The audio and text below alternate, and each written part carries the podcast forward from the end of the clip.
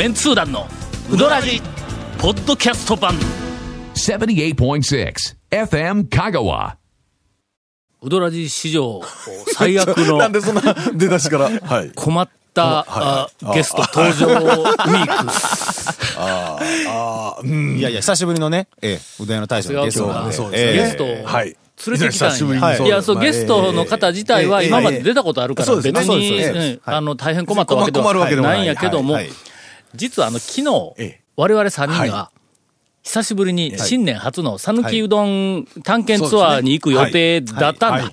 ところがええ。直前で、ええ。ー長谷川君がええ。何やらあの我々には言えない理由で 違います。違います。よ。ドタキャン違いますをしたためないお仕事、にお仕事、はい。お仕事だね。ボツになって、ええ、す。いません。その翌日、はい。今日、えっ、と、収録なんだ。ええ。ほんだ、本来は、、本来はそのうどんのネタがね、うどんツアーのネタがもう満載なはずなわけですよ。それを飛ばしてしもうたから、ええ普通だったらの、え申し訳ございませんでした、はい。言うて、まあまあ代わりにちょっと、えの、あの、金金の延べ棒かなんか、えー、2本ずつぐらい持ってくなんでなんですかるところやったのに。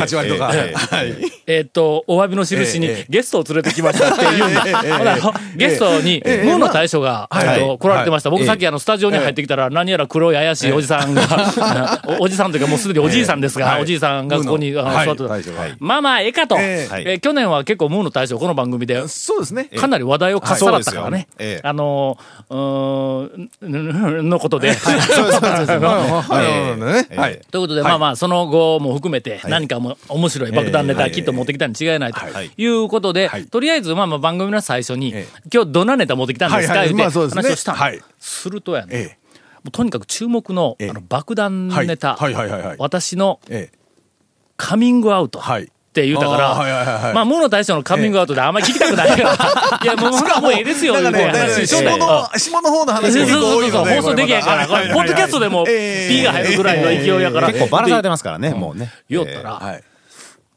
私、ええ。年末に去年の年末にはいはいはいはい、えー手術をして、で医者から、ええ。余命はい。最悪ええ。3ヶ月だと宣告されたっていう話をしええ始めたんや。え。いじれるか、こんな番、こんな番組で。え？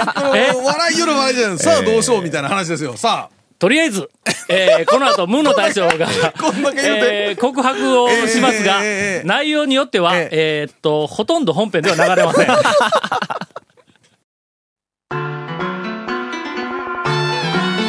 続メンツー団のウドラジーポッドキャスト版。ぽよよん。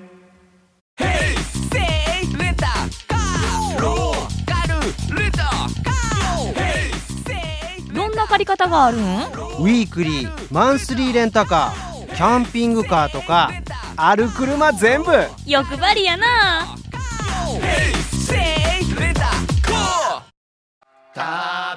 メンツー団の DVD のタイトルが2014年になったのに2013年のままなのはいかがなものかというお叱りの声が 私から上がりました。とりあえず、この DVD の情報は今後数年使えるから安心して買うてください。あ、はい、超メンツー団スピンオフ2013年珠玉の讃岐うどん店スーパーカテゴライズ。アマゾン他では販売中。詳しくは KSB 瀬戸内海放送のホームページまで。というか、そんなものを番組でこカミングアウトアウトされても、うん。聞いとるリスナーも、いや、そんなことカミングアウトされても、みたいな。よろしいですか？よろよろしいかどうかはこの後この後判断するはいはいはい、どうぞどうぞ。え？というか、俺らこんなにこ生でなくてよかった。ニコニコしとるいうことはえ、なんとなくリスナーの方、ええこれなんかふ、しょうもないオチになったら違うかという、あなんかの予測はあると思いますが、いやいや本来ね、ん。あるべき2つのものがね3つになったというえそれちょっと待って、ちょ、ちょ、ちょっと、えっと、ごめんなさい。ちょっと今、霜の匂いがしてきましたよ。夕方6時15分過ぎですからね。一応ねでも体の部分でね、非常にこの深刻なあるべきあるべき大体二つのものが三つになった。三つになったはいはい。突然。まずあの右の肺と左の肺。に真ん中の肺があったあとという。、あの、な目玉が、うん。あの、デコに一つ、実はデコのところにボーンと出て一つあって、そこに、あの、テープ、十字のテープ貼って、十字のテープ貼ったんややピリって下げて下げて下げて下げて。下げていや本当ね睾丸がね、いやいやいや、ほんまに？はい。え？3つになったね突然。それも左がねそれ今初めて聞きましたよ。僕、何がの中の内臓っぽい話やと思ったんやけどな。切りましたえ、な、何が？えー、そ、そんな話ですか？え本当にお便りをいただいてます。ほんで、ほんでその本当でそそそれもう、あの、病気の内容どうでもええですわ。はいはいはい。その、いやいや、余命3ヶ月っていうのは、どう、どういうことだまずまずねほんまに残り3ヶ月なんですか？さはい、もし最悪の場合、内臓転移の場合は、ん例えば胆のとか膵臓の場合は3ヶ月。だけど、その胆のとか膵臓だったら3ヶ月やけど、転移してきておればね。こういやいや抗がんだったら、200年ぐらい生きるんじゃん。いやいやいやいやいや。まあ、要は悪悪悪性性かどうかやね。悪性病理検査に出した場合ですよ。だけど、もう触診の場合で、あ、硬いと。ん。ひょっとしたら、可能性はあると。ちょっと、長谷川君、はい。下ネタに行きそうだったら止めてよ。大丈夫です大丈夫。です任せてください。はい。はい。で、私もね、ん。その1週間あの、手術までが、ん。それは本当に死生観っていうのは今まで考えた、ひょっとしたら3回で死ぬんじゃないか。これはちょっと話暗くなりますけど、いや、まあまあ普通の、まあまあね。1年2死ぬ年だかもわかね、らんって言われたら、死生観何か考えるよな。考えますわな。あ今だかつて65歳まで考えたことなかったことをね、うん。1年2年だったら好き放題やっても生きていけると、うん。3ヶ月何ができるんやと。それで一番思ったんですよさ何をしたん？俺あ死ぬまでうどん打とうとそう。の、三ヶ月残り3ヶ月で無の対象だったら、することの優先順位、うどんって4番目ぐらいやろ。そうですよね。僕スナック巡りかなと思ったんですけど違うんですかね。もうもう三回戦。その類だろ、おそらく。はい。丸亀市内は全部巡ってますがもう。あ、そうか、もう、もう、もう、もう、行き尽くしとんや。巡ってます。あと行ってないの、ロサンゼルスのあと20件ぐらいだけだ。コスモスコスモスね。ちょっと待って元に戻してください。それでね。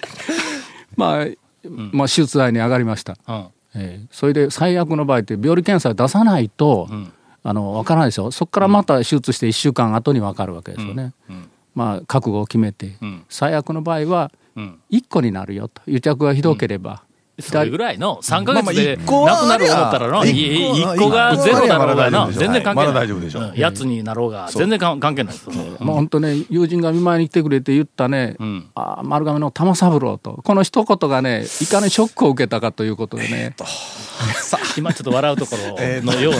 今軽く。おそらく丸亀のスナックではどっかんどっかん受けるとこやの。今のねだから、うどらじではなかなかそれはな。今のいらないでね。まあはい。あのまず袋を切っていただいて、中からまあなんとか取り出していただいて、ああ。はい、はい、取れたよと先生がこうやって見せてくれましたね。あの極分麻酔か半半身だけですか？下半身だけね。うん。そう取れたもんは、急に手離したら走り出したりはしないやいや、いで。すねちょっと新しい方に展開確したら。かに確かに確かに。確かに。似ててなん病理検査に出す前にちょっと切ってみましょうって切ったら、水が出てきたんですよ。やっぱロスの水。いやいやいやいやいやいや。いやそれでねあこれだったらもう検査出さなくていいですよと、袋の中に袋ができたと、あええ袋の玉ではなかった。袋だった。はい、だからまずね三つの袋が。三つの袋。つ の、えー結婚した時に。大切な三つの袋が出てきたと。ああ一つは、あの、いやいや、言えませんけど。ちょっと待って、今日この話どこに落とす？あ、リスナーの方々しばらく休んどってくれていいですからね。まあとりあえず、はいはい。はい。それでね。三つの大切な袋で落としましょう。もう本当にこれは不幸中の幸いやと、運が良かったねと。もしこれ腫瘍だったらね、病理検査に出さないといかんけど、水の袋ですと、えー副睾丸の横には、皆さんふブドウ状の房があると、その中の一個に何らかの作用で水が溜まったんですと、という話なんですよ。ということは、え余命3ヶ月いうのはえええ、なん、なんでもないまあ話。結果的になんでもなかったと。要するに無の対象の妄想だったわけだ。ただたいだやいやいやいやまあまあまあまあ、調べ四てみたら。国のゴッド。ハンドが最悪の場合にはって、今は笑い話で言えますけどね。今なんか四国のゴッドハンド、あ、誰のこと？ちょっと N 医師なんですけど、病 N 医師、病院の、はい病院のお医者さんのね。あ、そうかそうか、お医者さんのことか。別に、あの、うどん屋のこと話してません。俺は無の対象が四国のゴッドハンドと呼ばれるうどん屋の対象かと思ったかな、今一瞬の。いやいや、まあまあまあ、よかった。よかったということですよ。はいまあまあ、いわゆる三つの袋が大切やと。オチとしてはね、あの、結果、結果三つの袋が大切やと。いうことですよ。さあ、このテンションを、長谷川君がちゃんと上げてくれよ。え 僕関係ないでしょこれ。ほんまや、ちょっと。その分の責任やぞ。今、え今、俺らいつもだったら80ぐらいのテンションで僕のね、じゃあ、今もう多分30僕ね、この話をどういうふうに聞かされたかわかりますか、僕はね、インタレスを持って行ったんですよ、ええ大将にね。ええそして、はい僕の美味しいうどんを食べてる時に、長谷川君、写メ見るかって言って、よくよく聞いたらその写真ですよ。人うどん食ってる時に何ちゅう写真見せるんですかっていうね。本当に。さて。えー、さて。あとは、稽古部君に任そう。ね、任そう。もうここは。今、インタレストという、あの、お話が出てきたところで、はいお便りをいただいております。はい。今更の話題ですが団長コンさん、長谷川さん、FM 香川の皆さん、いつも楽しい放送ありがとうございます。三木町のまっちゃんです。えー先日の、えー第374回放送の当たりや閉店情報ではメールを読んでいただきありがとうございました。さて、気になったことがあるので、今更ですがメールをします。それは、インタレスト15号で特集されていた、私の好きなうどん屋ランキングに、えー150位まで確か、乗ってましたね。インタレストに載せて出しました。それから、それ以外は世の中に出てないの？そうですあれ。ねそれあんな注目のランキングだったのに、この番組で、途中までしか、え、1位から何位ぐらいまでいったん？70ぐらいまで。もう70ぐらいまでいった？ね確か。なんかそんな、そのなん適当か。間飛ばしたりとかいろいろあった気がするんですけどねう いや、あるなはいはうんで、えっ、と、我が三木町のうどん屋さんが、ベスト150に一件もなかったことです。えーうどん文化が薄いと言われる東産の東香川市や讃岐市のうどん屋さんもランキングに名を連ねておりあ。、はいはいはいはいはいはいはい。島しょ部を除くと、名前がなかったのは三木町だけでした。おうほうほう。なんか仲間外れになった気分です。そこで、151位以下のランキングに、三木町のうどん屋さんがあれば、ぜひ発表していただけないでしょうかと。えーというよりも、151位以下のランキング全部知りたいです。というお便りをいただいております。はい。えーこのお便りを見て、えー途中でやめたのを思い出しました。ミント思い出せなかったですね。あれ、それと、注目やからの。そうですね。なんせ、讃岐うどんはい。通と言われる、えっと、え50人が、私の好きなうどん屋50件ずつランキングで出して集計やから、はいで、えっと、世の中に出ているのは150位まではインタレストの前前後に、えっと、載っている。それでは、151位以下。なんと。えちょっと待ってよ。前70位ぐらいまでいったいうことは、のね。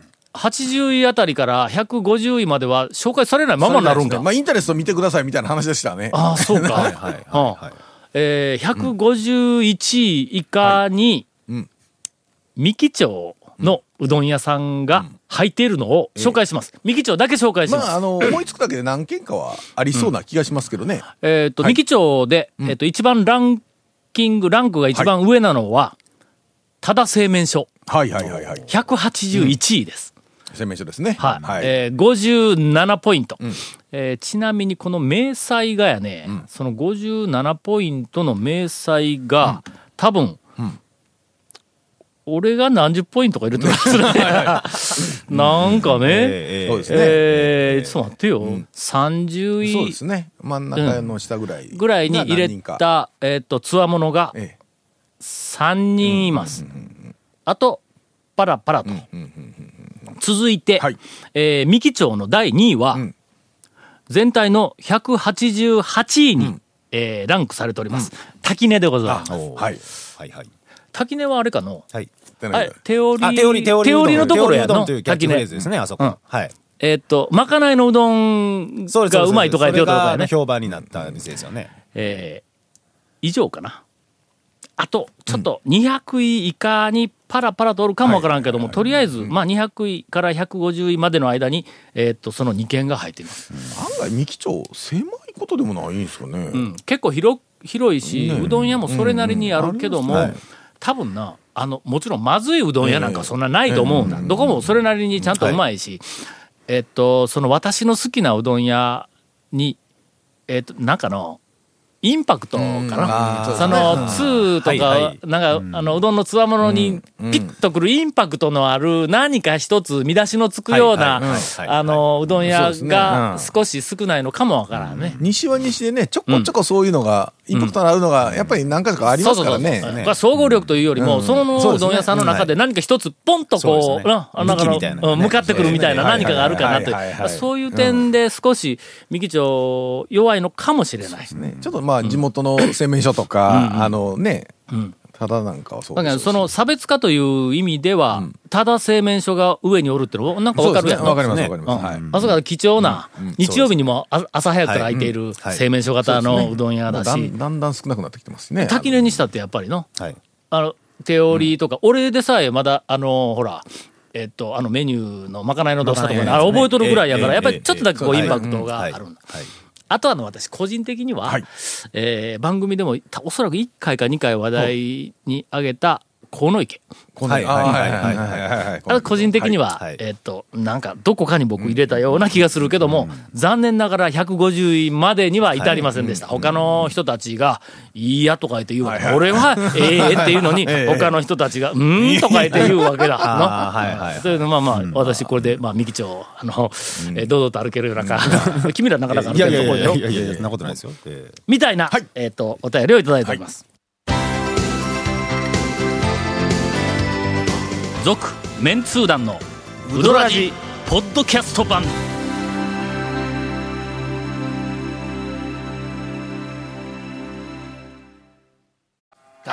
メンツー団の DVD のタイトルが2014年になったのに2013年のままなのはいかがなものかというお叱りの声が、メンツー団入団を我々が拒否している翼っちから上がりました。とりあえず、この DVD の情報は今後数年使えるから安心して買うてください。はい、超メンツー団スピンオフ2013年珠玉の讃岐うどん店スーパーカテゴライズ。Amazon 他で販売中。詳しくは KSB 瀬戸内海放送のホームページまで。で、はい。エンディングでええん何が？ここから。何が？みたいな。このまんまエンディングに入るということは、はいはいはい。入るということは。本編のええ。ムーの大将の話は、オンエアされるされるということになりそうですね。えー、えー、えー、えー。ええあ一応黄砂にかけるらしい一応会社に持ち帰って、あの上と相談して上と相談しというてみてあの持ち帰って上と相談してまた後日ねお返事はみたいななんでやねん。ということで責任を取って長谷川君にエンディングはそうですよ。ムーの大将もうまく絡めながらええ。ピシッと、はい。えっと、おさ、収めてもらいたい。これだけではムーさんが多分今回来てないことになるんで、もう一つね、なんかムーさんネタがあるらしいんで、そちらの話をちょっと聞きたいんですけども。いいですか、えっとね。いや、あんまりよくはないけど、いいですけど。はいはい。本当はあの、ねうん。うどんに絡んだ話でございますので、モンゴルの方からね、ん。今度あの介護支援の話が来まして、はあ。のもともとはこの広島の居酒屋チェーン店のん。オーナーの人が、ん。さうどんをやりたいと、ん。こういう話来ましてひょっとしたらウランバートルへ行かないかんようになるかわからん。まだ詰めの段階なんですけど。ムーの大将がそこに指導に行くわけですか？まずねあのロスと同じように、ん。あの職人の養成をして、うん。それで、まあ、開業に、まあ、あの間に合うような形で行くと、モンゴルか。相撲行かないから、イメージないな。ないですね。えーそれでモンゴル。でうどん屋出したら、それ、馬と一緒にあちこち移動するわけ？いやいやそれ。まあモンゴル言うのってウランバートルでウランバートルで。そうか。ウランバートルはあちこち動いてないのか。ウランバートルってどのぐらいの街なんですか？えーっと。街としては。150万人でしたかね。多い、多い。ちょっと待って、香川県よりでかいよ。まあ確かちょちょっと人数的に、あの不確実ですけど多分大きい都市ですよ、まあモンゴルのほらあの、草原とかあっちとはまた別に街中ですからな。草原の中で店出すわけじゃないの。なかなか混んです客。1ヶ月ぐらい経ったら向こうの方からちょっとから人影か馬影か何かがこう出て、おお、客が来たみたいな、そんな店ではないんやんな。は夏と冬のねその気温差が、えー40度マイナス40度ぐらい。あはあそれから嵐が来ると着陸でしにくくなると飛行え、機が。それウランバートルでそんなん？そうです。草原とか砂漠でそんなんではないんですか？着陸しにくいっていうことは外の嵐の状態、だから多分ね製麺も大変だと思うん。ですよ、モンゴルって、あの、なんかあの、宗教とか風俗的に、うどんのそのメニューの中で食べたらいかんもんとかいうのがある、あるようなことないのか。あんななモンゴルは宗教なんやろね。あんまり聞いたことないでしょ。モンゴルは普通、で今ねなんやろね。元草原やから宗教ないのか。なさそうな気しません？草原の民ってあんまりなんか、ねとりあえず俺ら分からんけどわからんうかつなこと言うやめよやばいな。と主食がね羊でしょ。肉でしょ。なんか米を食べたことジンないギスカンやのそういやの食べたことないので、これうどんもいけるんで日本食ブームでね、うん。例えばカレーライスとか、あのぞ俗に麺類、こういうのが進出してます。あれ材料とか小麦粉とか普通に。いける、まあはい、はいまあ小麦はまあありますわな。あ向こうにあるんですか？ある。だから薄力と強力混ぜたような、その粉の調整はできるみたいです。できるかもわからん。ちくわだからまだうどん屋が出てないだけ。で、ちくわ。ちくわ。いやそうまずだから練り物がない魚介類の練り物魚介類の難しいですね。あでも今だったらもう冷凍とかあるしね、ただね、まあなんとかはなると詰めの段階ですけど、その機械化でしたらお断りすると、手打ちうどんでやる讃岐うどんを継承してもらえるんだったら協力すると、もう大型の機械入れてね、えー何々製麺さんとかいう形でするんだったらもうお。断りしますと。あのな、近年、はい。讃岐うどんの店がええ世界にいろいろ出ていけるやんはいはいはいか。はいはい。まあ、あの、え韓国で出しました。中国にはい出しました。それからベトナムに出しました。台湾に出しましたと。か台湾に出しましたとか、タイとか、おそらくシンガポール、インドネシアあたりでもおそらく讃岐うどんの店があるような気がするんや。はいそれから、ロサンゼルスやろ？ニューヨークにも出とるやんか。で、トルコにも出とんだ。それから、フランスのパリにも讃岐うどんの店があるのははい。確認をされとんだ。するとやね、はい。ムーの大将が、ええ。とりあえず一番最初に丸亀門蔵ではい。ロサンゼルス行きました。これは、まあまあ普通、他のところがやっとんと同じようなもんやけども、モンゴルはちょっと斬新だろ。モンゴルはね、うん。ここで、ムーの大将はええ、讃岐うどんをええ。世界に広めるいろんな人たちのグループというか人たちの中で、変なところに行く担当。ああモンゴルを皮切りに、いや別にモンゴルが変なとこ言うわけじゃないけども、意外なところということで次は聞いたことない国、そうですね。これ、あの、あのあれですよ、余命3ヶ月の、あの、ライフワークですよ、これ。読め。え？だからもう余命3ヶ月がでなくなったらもうだから、あとはもうほら。どうぞ。ただし讃岐うどんをやってくれないか。うん。手もうもちろん。手打ちでね。うん。ええ。で、その手打ちの讃岐うどんを、もう、あの、残された人生の中で、いやずっと残ってますよ。もう丸亀でせんでええけん。ななんか聞聞いたことない。世界中のなんか秘境みたいなところで讃岐うどんを始めるえプロジェクトリーダー。どないすんの？そこまで持っていきますか？という、えっと今日は、えーわけのわからないまとめ方をして、えー今年中あるいはあー来年、はい。今年来年あと12年うちに、ムーの大将が次どこの国でね。あるいはどこの地域で、はい。うどん屋を、ええ。あのー始めるか指導するか、はい。ぜひお楽しみに。番組が続いていれば、えー爆弾情報がきっと、はい。続報を。えーお届けできることと思います。続、メンツー団のウドラジポッドキャスト版。続メンツー団のウドラジは FM 香川で毎週土曜日午後6時15分から放送中。You are listening to 78.6 FM 香川